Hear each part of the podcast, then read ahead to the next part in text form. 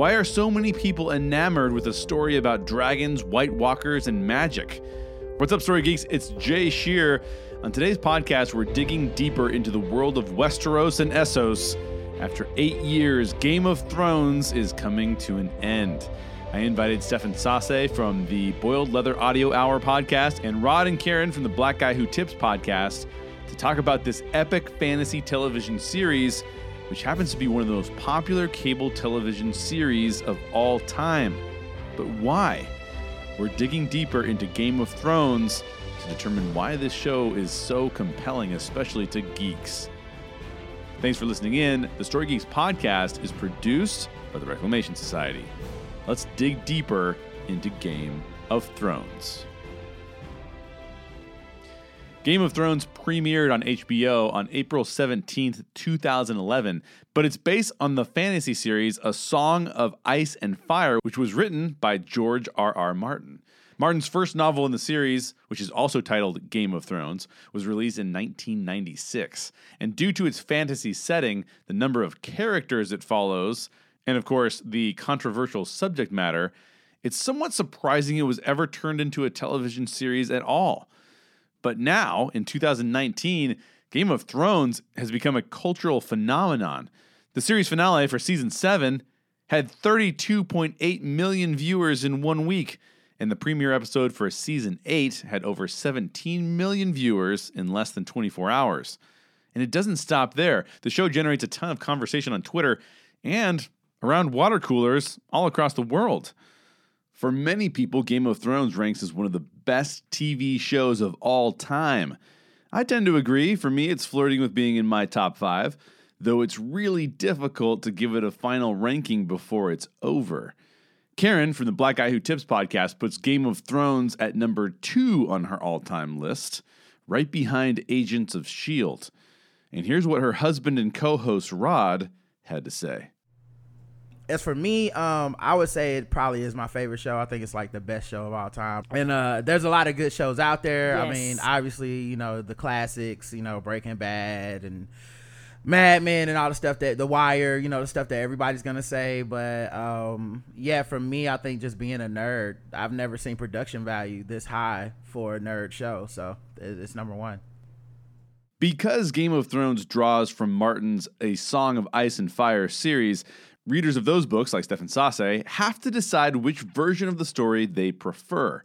As he pointed out to me in our conversation, the show deviates from the books enough that, for many fans of Martin's writing, the show just can't add up. Here are some of Stefan's thoughts about the books. I love the books to death. I'm rereading them on a regular basis. I guess I've clocked in at over 15 reads for uh, each of them.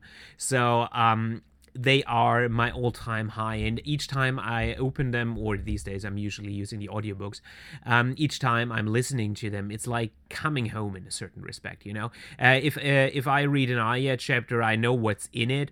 Uh, it's not like there is any surprise in terms of plot uh, although you always discover something you haven't discovered before. But it's but it's always a little bit like coming home, you know. You see, oh, this is Arya getting Needle, and you you get all warm and fuzzy and that kind of stuff, you know. For me, the books are very very special. They are just a life defining read, basically. Perhaps the most notable difference between the books and the TV series they might not end the same way the HBO series got out ahead of Martin's source material. But no matter which version of the story you prefer, the story seems to matter. One of the things I find so interesting about Game of Thrones is the show's popularity across cultures and subcultures. I am a 38 year old white cis male who was born and raised in Southern California, where I currently reside. I'm fairly apolitical, but fascinated by storytelling and how stories impact societal and cultural values. I'm a Christ follower and I'm also a writer and view most stories through those lenses. Here's Stefan describing himself. So I'm 35 years old. Uh, I'm also white. Uh, I was born and raised in southern Germany, southwest Germany. Which is uh, Swabia. I'm coming from the uh, uh, direct surroundings of the state capital of Stuttgart, and uh, I would describe myself as fairly political. Uh, people uh, who who follow me know that I'm, in American terms, I'm a liberal. Th- that's me. I'm also writing a lot about politics. So if you follow me on Twitter, um, be be prepared that I am not only talking about Game of Thrones. Uh, so, and I'm all, uh, obviously also interested in societal and cultural values. Uh, my profession is I'm a teacher, uh, and I teach literature. Uh, on the one hand, uh, German literature, uh, but I'm also using uh, George R. R. Martin's works there, and I have also analyzed, it, done film analysis with my students, and used Game of Thrones, obviously, stuff like that. And I also do history and politics as subjects, so there is a clear cross section there. And I'm not really a spiritual person, I have to admit. I'm more on the atheist side. And here's a little background on Karen and Rod as well. I just turned 40. I'm black. I am in Charlotte, uh, North Carolina. I, I consider myself spiritual. As for me, you know, I'm 40, black, Southern, um, America. And then for my religion, I'm, I'm an atheist, maybe agnostic, whichever way you want to define that. Um, and as far as my political beliefs, I'm definitely uh, on the left. Like, you know, you being you black in America, you on the left. From Southern California to North Carolina to Germany, this show has struck a chord with our generation and probably other generations as well. One of the biggest reasons for that, the show came out at a time when geek and nerd culture became pop culture. There is no subgroup of people that is inherently less disposed towards sci fi or fantasy. And I describe this phenomenon as the nerdstream uh, era phenomenon, which is uh, what I called my own blog after. And what I mean when I say nerdstream, this is basically a new word created from nerd and mainstream. And what I'm saying is nerddom, uh, the nerd culture, has gone mainstream in the last one and a half decades. And Game of Thrones is the major exponent of that. You know, when I was in school, reading a book like Game of Thrones would have marked me as uh, an an outstanding person in the literal sense of the word, you know, as standing outside the mainstream. And if there would have been something like uh, a Game of Thrones TV show, it would never have been uh, that popular. You would have been weird for watching it. And my students today, uh, they are all basically watching it uh, and they are discussing it. It doesn't matter. You don't need to be a nerd uh, in order to enjoy Star Wars today, or Lord of the Rings, or uh, The Hobbit, or whatever. Uh, this has gone, or the MCU for that matter. So uh, it has gone mainstream, and this is it's just fascinating. As I already said, it's underappreciated yet how much popular culture has changed over the last five to ten years. This is the first time that like the rest of the world has kind of become nerds. But uh yeah, so most of like the stuff for me is like a culmination of for Game of Thrones is like a culmination of a whole lot of nerd stuff. You know, the uh, books that my grandma used to buy me at the at the thrift store for like 25 cents that were like throwaway science fiction fantasy novels that, you know, some someone read and threw out or something. Uh, you know, those type of things, uh, comic books, um, cartoons, all the things when I was a kid that I was just into. Um, I think I just kind of uh, am into like sci-fi nerd stuff anyway. Um, and I've always been black while experiencing these things. I've always been in America while experiencing these things. So of course that influences my perspective. And so I look for certain things, you know, I look for uh, certain characters I root for is because I feel a kinship to the fact that their plight is, is similar to mine, you know. Uh, the black characters in Game of Thrones, I'm like, oh man, I got, I hope they make it, you know, just just strictly based off of that, you know. Um, it's stuff like that we bring individually, and I'm sure everyone has their things that they bring individually to it. I mean, you got to think, man. Game of Thrones has come through at the same time as like the Black Lives Matter movement, um, the Me Too movement. Um, I think marriage equality may have passed during Game of Thrones era. Like like like the world views have changed and shifted and conversations have shifted donald trump you know things have changed throughout this time and so i think all of that stuff is brought with us when we come to view it it causes people's definition of nerd to change because Mm-hmm. a lot of people grew up with the definition of nerd. They were assuming that you were in like the extra smart classes with the 4.0 and the pocket protectors and the TI 82 calculators. Like that was a lot of, de- and you constantly got picked on and you didn't dress well, like or whatever their definition of it was. But Yeah, now, used, nerd used to mean social outcast, right, but and now it kind of means like smart person, and now nerds kind of run the world. So I just think that world changed. The world kind of changed at the same time that this TV show came along. Yes, and also I think with a lot of people like me coming in and not reading the books, but I can get just as much enjoyment and sometimes even more sometimes from not having that knowledge and that background and that history. Not that it doesn't add to it, but it doesn't take away. It brings cultures together that otherwise wouldn't be in the same room particularly online. So you have different peoples with different experiences coming online and whatever their life experience is, particularly with Twitter, the jokes that they have at home about these characters, they can bring it to a platform that other people can see their jokes and they can relate to them and they think that they're funny and it and it causes interactions with each other. I know particularly with uh, me being black, there are jokes within our community that we might joke about within the community, but we can take those things and apply it to the characters on screen, and people just die laughing. Yeah, my mama does that, or my sister does that, or I remember when my brother does that, and and I enjoy the the happiness that it brings the community as as a whole when it's Game of Thrones time. On Sunday mornings, I get so excited to see everybody interacting with other. You ready? You ready? Yeah, I'm ready. Is it nine o'clock yet? I just like that you can bring different backgrounds together on this particular show. What about the books and the TV series resonate with so many people? One of the reasons the show resonates so much with me personally is how it addresses serious, sometimes challenging subject matter.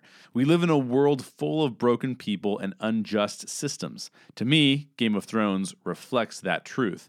And it fleshes out its fictional world by giving us realistic, multifaceted characters, characters who have needs, wants, strengths, and weaknesses. And when those broken characters engage with each other, we see how their failures, triumphs, vices, and virtues impact those around them. For me, Game of Thrones reveals that the world is ruthless and you have to make a choice of are you going to be as ruthless as everybody else around you? Or are you going to actually have compassion and sympathy and empathy? And it also shows that if you are uh, have those quote unquote good characteristics there are penalties for that. Those people aren't always rewarded all the time. Sometimes they are sometimes they're not you know and also the people that are ruthless end up a lot of times having terrible things happen to them just like in the real world. Um and but sometimes they're rewarded too. So it's like you have kind of for me personally it's like what kind of path you know do you take when things present themselves you know before you. Um and i think for me personally that's a struggle that most people have to deal with every day whether they know it or not. They kind of you know you're just walking around in the world. How do you interact with people? How do you read people? You know do you have a tendency to shun people to just look at people and just assume that they're not worth your time or they're not worthy of certain things? You know so for me I think of the show kind of deep in that way. And I know that's going down a really deep path, but those are the things that when I look at the show overall, even though they're doing it with magic and dragons and all that stuff, but that's the reality of it once you look at it because you have to think of how they treat women in this world, how they treat people with disabilities in this world. You know, those types of things we have to deal with every day, but because it's fictional, a lot of times people separate the reality of the real world from it, but those are things that I have a tendency to look at. Martin is very careful not to um, pass judgment too easily. You know, the prime example of this obviously is Jaime Lannister. You know, he is introduced as this pretty one dimensional villain doing villainous stuff. And then suddenly, when you get his perspective, it all does, doesn't necessarily look virtuous or anything, but but it looks different. Uh, it looks relatable, and uh, suddenly you are asking yourself, "What would I have done uh, in that situation?" Uh, you know, and this is something uh, that only great literature can do. This is not something. I mean, if you watch The Walking Dead, you are not asking yourself, "Oh, how would I react if I were the governor?" You know, uh, it is just the governor is a one-dimensional villain, and you you are just going, "Yeah, kill the son of a bitch." You know what I mean? And this is not happening in Game of Thrones, uh, which is much more complex in that regard, and which gives you. Uh, several sides of the issue. Not that it would present them neutrally or anything. It's not like Martin doesn't have uh, an opinion that he wouldn't let you know. I mean, there is no question uh, that Daenerys is in the right when she fights the slavers, for example. Uh, but Martin is also shedding light on the price that you have to pay, um, on the repercussions, and he shows that just having the right inclination, you know, just um, having the right moral convictions alone doesn't get you anywhere. Uh, and I think this is a rather revolutionary part of uh, um, of the Song of Ice and Fire. If you listen to the Story Geeks podcast, you've heard me talk about Lisa Cron's book, Wired for Story. It's a book for writers who want to craft better stories, and it's fantastic. But the central premise of the book might be even more important than the tips referenced throughout. See, according to neuroscience, the human brain is wired to understand and interpret the world through storytelling. Not data, not even information or knowledge, stories. Which means that stories matter. Game of Thrones matters. But where in Game of Thrones do we find truth?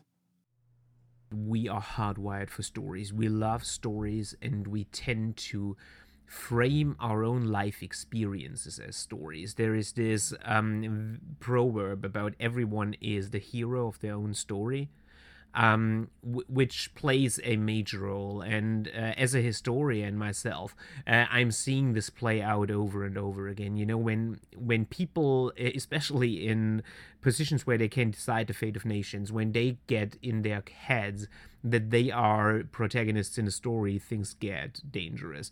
And you can also see Martin picking up on this with Aegon the Sixth. You know where you have this whole idea of basically making a story come true.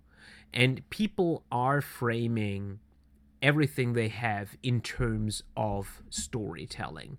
And sometimes this is just a method of coping with the world, you know, uh, like sorting uh, random events into uh, a framework that makes sense for you and uh, sometimes it gives you a, a, kind of your own power you know this belief in yourself uh, and and all of that so if you read a book like Game of Thrones or the Song of Ice and Fire series, people are getting different things out of it. So for example, we have this uh, huge discussion going on for years now whether or not uh, the Meereen arc uh, of Daenerys is resembling uh, the Iraq War. Is is it a metaphor for American occupation of Iraq, or is it a metaphor of uh, reconstruction after the American Civil War? Or is it something else entirely? You know, people try to make sense of narratives and to uh, to draft them back and forth, um, and to weave them back into the narratives they already know. History is usually told in narratives, uh, so it basically uh, holds a very elemental truth. What you're saying there for me personally, I think uh, it does. It's a pretty good reflection. It's kind of weird because like um, there's like the meta part of it where like even within the storytelling of the two directors who've chosen to tell the story, their their biases are going to show, right? Um, so because because we all are creatives or not, we're we all are kind of influenced by our biases, and it comes out in our work. So I think that like the infighting in the face of like the White Walkers is a great point because it's it reminds me of like global warming. You know, global warming becomes like a debate because some people don't want to do anything about it, and it gets to an emergency all hands on deck situation and i don't feel like everyone's going to come together and fight global warming in the way that we that uh, they fought the white walkers on um, game of thrones um, unfortunately. And i do think there's a ton of other issues within the uh, the show that really do reflect our society um, uh, such as like the way that they use women in the first like three or four seasons with a lot of like sexposition i think is what they call it where someone's like someone's like you know giving exposition and dialogue and explaining something but it's in a it's like in a whorehouse the kind of things where uh the, you know there was a big controversy over a sex scene between cersei and jaime and people were saying this is sexual assault that you guys filmed, and the directors are saying it's not. You know, so those are issues that may personally be of those directors' issues, but they're making it into the show, right? And then, of course, like you know, the elephant in the room for us as black people is just kind of like there's not a lot of black representation, and when black and brown people are on screen, they're typically uh, you know, you had the Dothraki, who are kind of your savage warriors that, that, that are nomads. You have the Unsullied, who are these like castrated warriors of uh, who used to be slaves. Then you have like tons of just random brown people that are slaves. Um, that put Dany on on their arms and shoulders and like screamed Mhysa, uh, you know, as as like a praise uh praiseworthy word which you know sounds kind of close to massa if, if, in America. So like, so like I remember that moment on social media, and like black people had a completely different reaction overall yeah. to, than everybody else. And then even last night, you know, with uh, what happened to Missandei, you end up, you know, feeling like, man, it's, it's like half the black characters gone in one scene, you know, and and maybe that's one of the reasons it does resonate with people. It kind of still feels like this world, even in the fantasy element, is like, oh, there's an obvious caste system. There's obvious like biases. Um, with Missandei and Grey Worm were up north, they were experiencing like weird racial uh, stuff from some of the like Winterfellians, and you're just mm-hmm. like, man, this world is not that different than this world. Like this is so this is so amazing. Westeros is it feels a lot like home sometimes. So um, I think those are the kind of issues that I see throughout the series that that makes me think about it. I love those takes. I personally see truth in the way the show handles perspectives on spirituality and spiritual beings. Some characters are dedicated to gods, like Melisandre and Beric, who both serve the Lord of Light. The show indicates that the Lord of Light is a real entity and one who performs miracles for those who follow him. But those who follow him are also broken and make horrendous decisions in his name. I see the same thing in our world, in the real world. Faithful characters also experience doubt. Unbelieving skeptical characters, like Sir Davos, who we'll talk a little bit more about later, struggle to understand whether or not the Lord of Light is complete bullshit, or if there's something to the deity's actions. The topic isn't easy for any of those characters. And spirituality is just one component of the show. They also tackle issues related to race, sexuality, love, family, and more. All of those issues are messy. There are multiple viewpoints on those issues, and no one viewpoint is declared right or wrong. They just are. They just exist. And maybe that's one of the reasons the show works for so many people. We see issues we're dealing with in our own lives and we're forced to wrestle with them. Just like in real everyday life, those issues aren't safe, they're not easy, and they're rarely clean. It's messy, people get hurt, and injustice lurks around every corner. One of our listeners, supporters, and team members, Caitlin Gibson, asked about cultural norms and overarching systems. Does the show acknowledge modern day issues? Is the Game of Thrones itself an example of tribalism?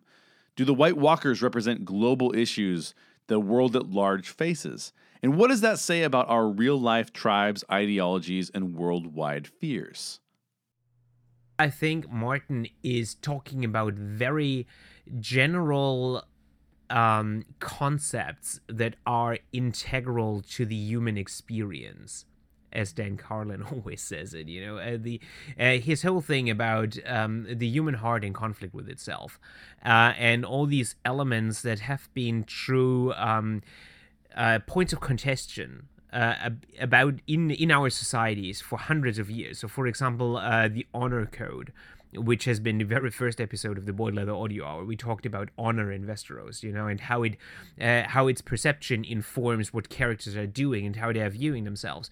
Uh, this this has always been a problem, you know, because it's an identity issue, and identity is a lot uh, is what drives people. Uh, all of us uh, left, right, it doesn't matter. Everyone has an identity, um, the, how they are seeing themselves, and they need to reinforce that into, um, or they are questioning it, in, in which case they get self doubt and all of that. And uh, Game of Thrones uh, and Song of Ice and Fire is doing a lot of the same things. Uh, we are looking at uh, who we are uh, really. So, so you have different concepts that Martin explores. So, for example, when you look at Jon Snow, you have a moderate leader, very pragmatic, uh, who is pretty bad at communicating. And now you can say, "Ha, I see elements of Hillary Clinton there," but that would be that would be bullshit, basically. Uh, not only because the book came out uh, so much in advance, but but this is a topic that comes up in politics all the time. You know, do we follow an aspirational leader uh, who is maybe having a little bit more of an unrealistic uh, and far-fetched but inspiring vision or do we follow leaders who get stuff done for example? And game of thrones is um, uh, dealing with this all the time. Uh, or uh, what is um, what is a good family man? You know um, how do you um, how do you educate your kids? Um, what uh, what are we leaving to our kids um, what are the values that we uh, hold the highest? And, and, all of that is explored without necessarily having a one-to-one um, counterpart in the real world. When you think about the, the slavery when uh, Dany was you know traveling earlier and she comes across this place and she literally kills all the slave masters but then the economy tanks and it's just one of those things where, in the reality, people are so angry of their oppression that they just want to get rid of the people that oppress them, not realizing that regardless of what has happened, you still need them as a part to keep things functioning. And I think that uh, sometimes people have a tendency to forget those things. As with spirituality, the way the characters respond to these issues feels like something we might see in the real world. Cersei Lannister cares more about herself and her tribe than she does about the impending White Walker invasion. Others, like Jon and Dany, lead bands of disparate tribes against the uncompromising threat of the White Walkers. Again, one of the reasons the show resonates with so many people is that we see these things in our own lives and it forces us to question our decisions fully fleshed out characters are rare. It's far more common to see basic archetypes. But Game of Thrones gives us characters with depth. These characters are three dimensional, and as I mentioned earlier, they have needs, wants, vices, and virtues. The heroes aren't perfect, and the villains have some good traits. Well, sometimes just one good trait, and I'm looking at you, Joffrey, and you, Ramsay. I personally resonate with Sir Davos. He's skeptical, but he wants to do the right thing. He's loyal, but troubled by leadership decisions that he doesn't agree with. He's also compassionate, humble, and faces his fears. But I also resonate with Tywin Lannister, a character who functions a lot like the Don of a mafia family. He's competitive, strategic, and a total asshole. Sometimes when I get competitive or start to rely too much on systems instead of compassion for people, I need to check myself. I don't want to be a Tywin Lannister, but the temptation is there which is why I also resonate with Bronn. He's a sellsword who rejects existing systems and relies solely on his own merits. As an entrepreneur, I dig that. Maybe you can see the same thing if you look hard enough. Would you do terrible things to other people to protect your own family like Cersei Lannister does? Have you used information to manipulate other people like Tyrion Varys or Petyr Baelish? Or maybe you've overcome trauma like Arya, Sansa, or even Theon Greyjoy. Frequent guest and friend of the show, Michael Gordon, asked about the characters. What about these characters works? What makes them so compelling? I turned this question over to Karen, Stefan, and Rod. Here are some of the characters they resonate with. I resonate the most with uh, Sansa.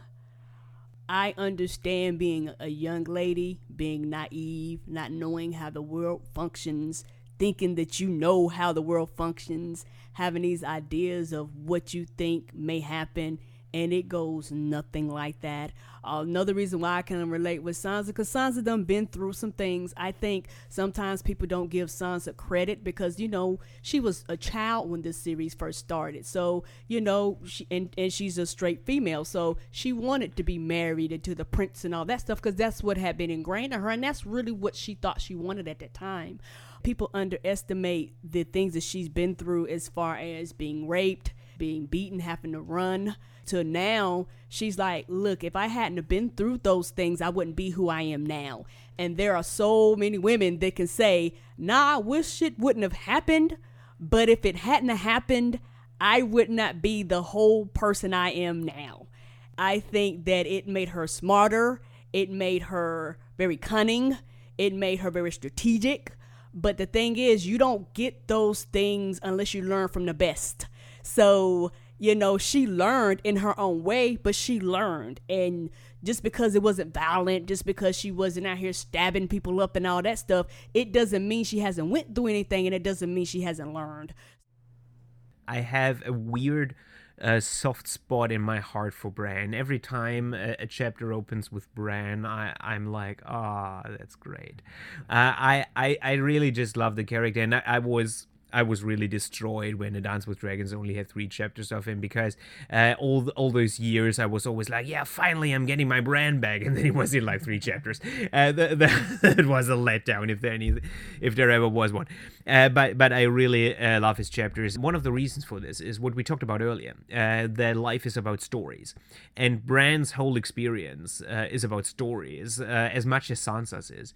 I just love to death uh, the chapter in Storm of Swords where Bran is told the story of the Night of the Laughing Tree, how it boils down the essence of why we tell each other stories and how it translates and folds back into the narrative. You know, if you read this for the first time, it's like a chapter in which nothing really happens and they talk about a lot of strange stuff.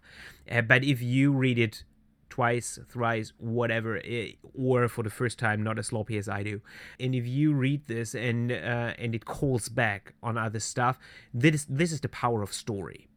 You, you know you have it right there condensed in this one chapter and uh, Bran's whole story is about this and uh, this is also what I uh, liked about episode two of season eight, um, when uh, Bran gave this rationale for why the Night's King wants to kill him, why he is the end boss uh, of the Night's King, so to speak, um, because he is the collective memory of mankind, you know, and, and that the White Walkers are set out not only to destroy all the living, but also to erase memory. That really resonated with me. Um, for me, I'll probably say uh, Salladhor Saan. Um, uh, because uh, he was uh, the black pirate that was in like the first four seasons, and then when these white people started fighting, he was like, "I actually I'm good," and we haven't seen him since. And I feel like that's kind of that's kind of me. Uh, it's my introvert goals right there. You got a you got a bag full of gold and was like, "This ain't got nothing to do with me." Um, and I feel like that's kind of how I would be in this world. I don't think I would want to be on the front lines of fighting for any of this stuff, crazy stuff.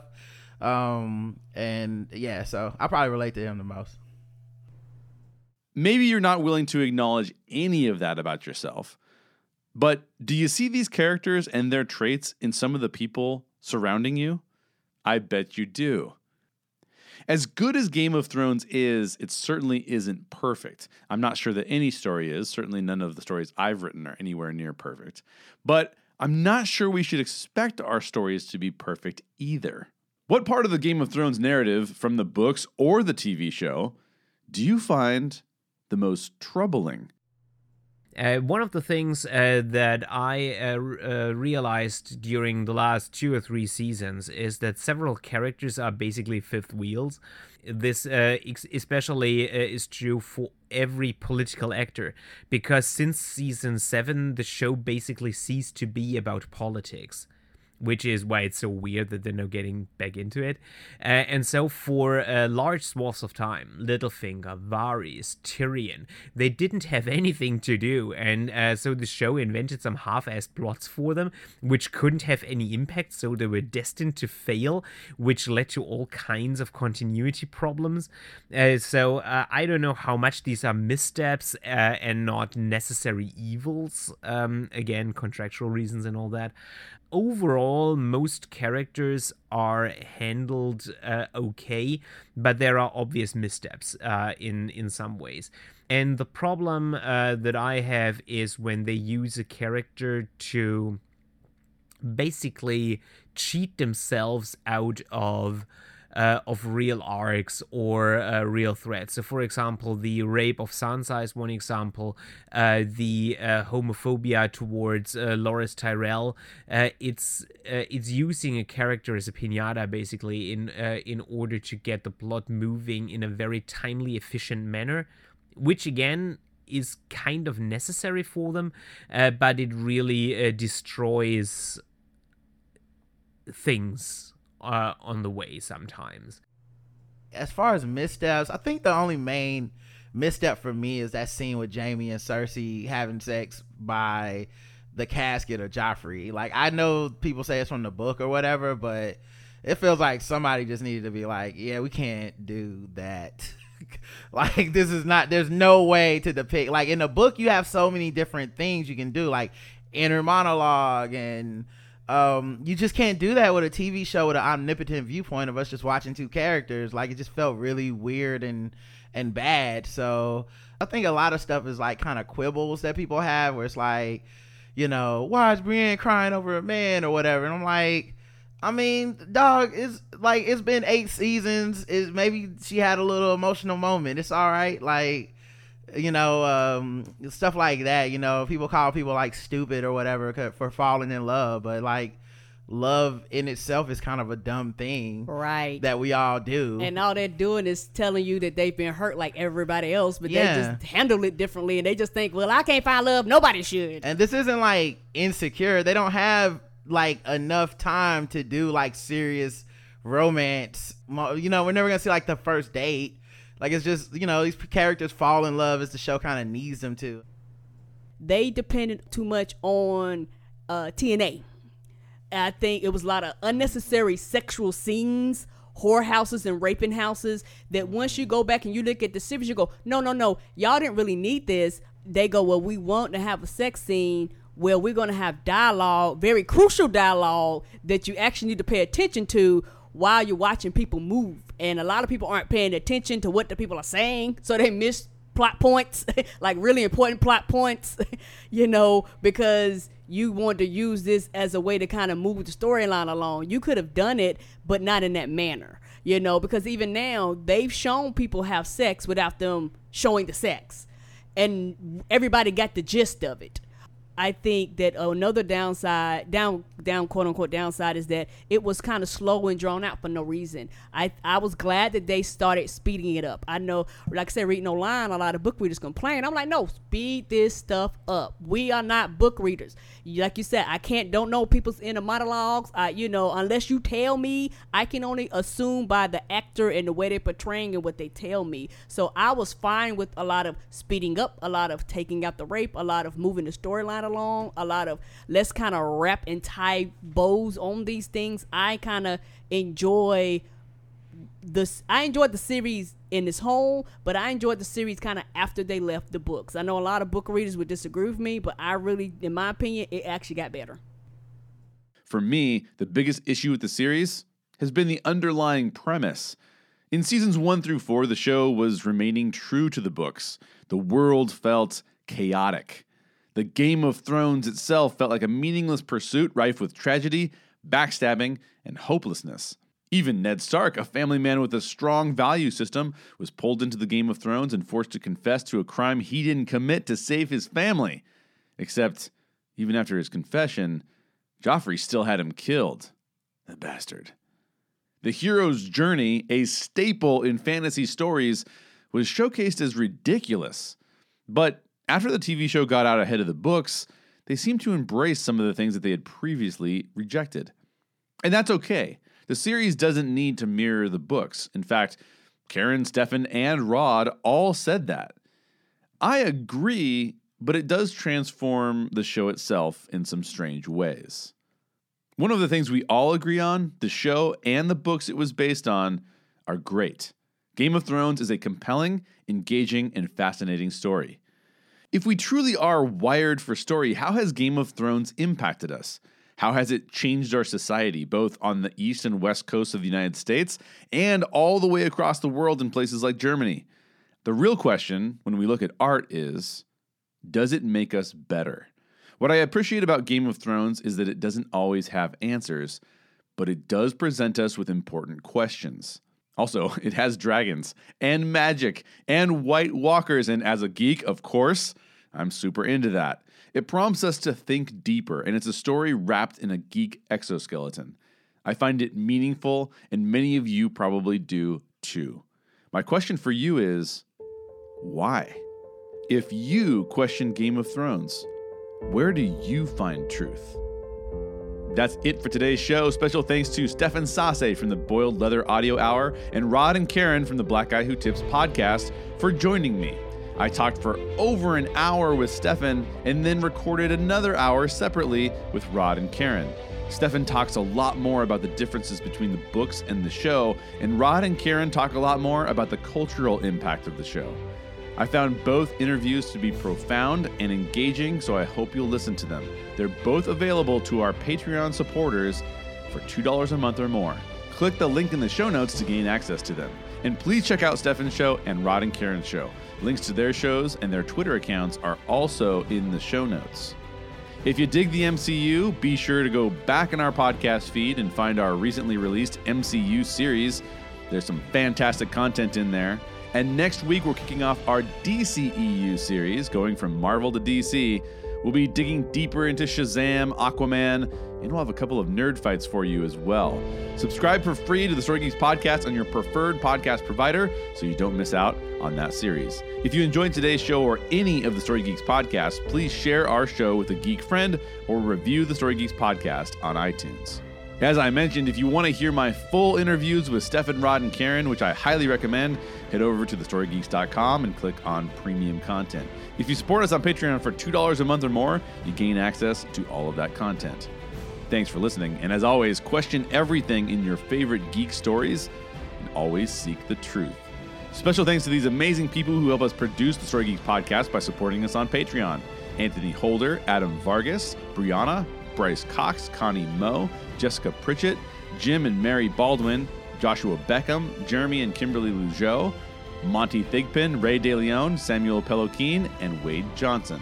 To gain access to our aftercast and unlock more Patreon rewards, or just to support the show, please head over to thestorygeeks.com for more information.